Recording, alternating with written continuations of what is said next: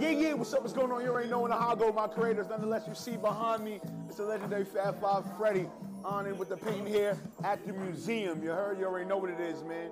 You see what it is right here? Dopeness painting. The music actually plays right here outside the painting, which is fire, my creators.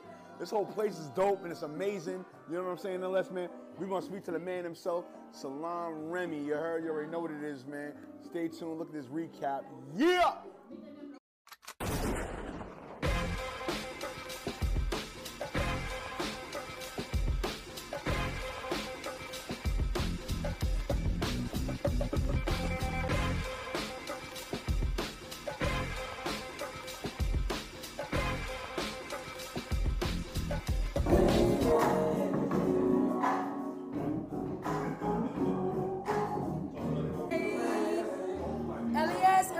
Legacy all day. You know what it is?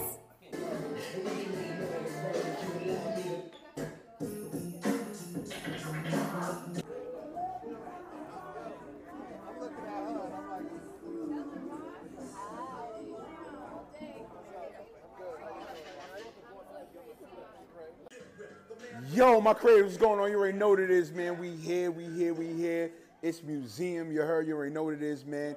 The Reemo Meerak brand, also Digiwaxx Media. You already know what it is, man. We got the man of the hour. Bow. Yeah, we got Salaam Remi. Yo, if you don't know Salaam Remi, man, you don't know this culture, you know hip hop. Nonetheless, he got this fire. Let me let me turn this around for you real quick. Fire, fire, fire, fire. Museum. Yo, real rap, man. Let's get right to it, yo being a being a dope producer that you've been, what was the transition, or even the thought process of even coming with this type of like museum exhibition? Real talk. Um, which is really, as the time, no pandemic, it gave me a chance to do my own videos, you know what I'm saying, have other people have a creative vision. But really, you know, I had a lot of videos where I had people email me footage and just kind of saw how I was actually putting visuals to songs and how people were reacting to it.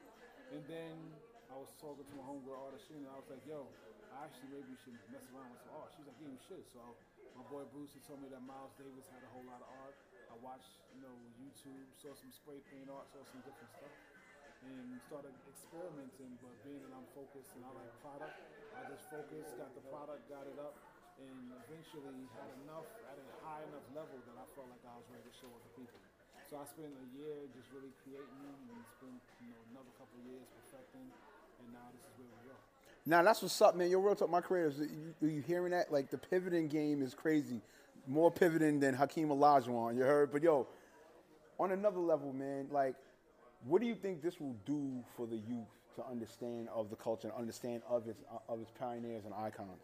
I mean, I'm creating it mainly because I'm a fan of the artists.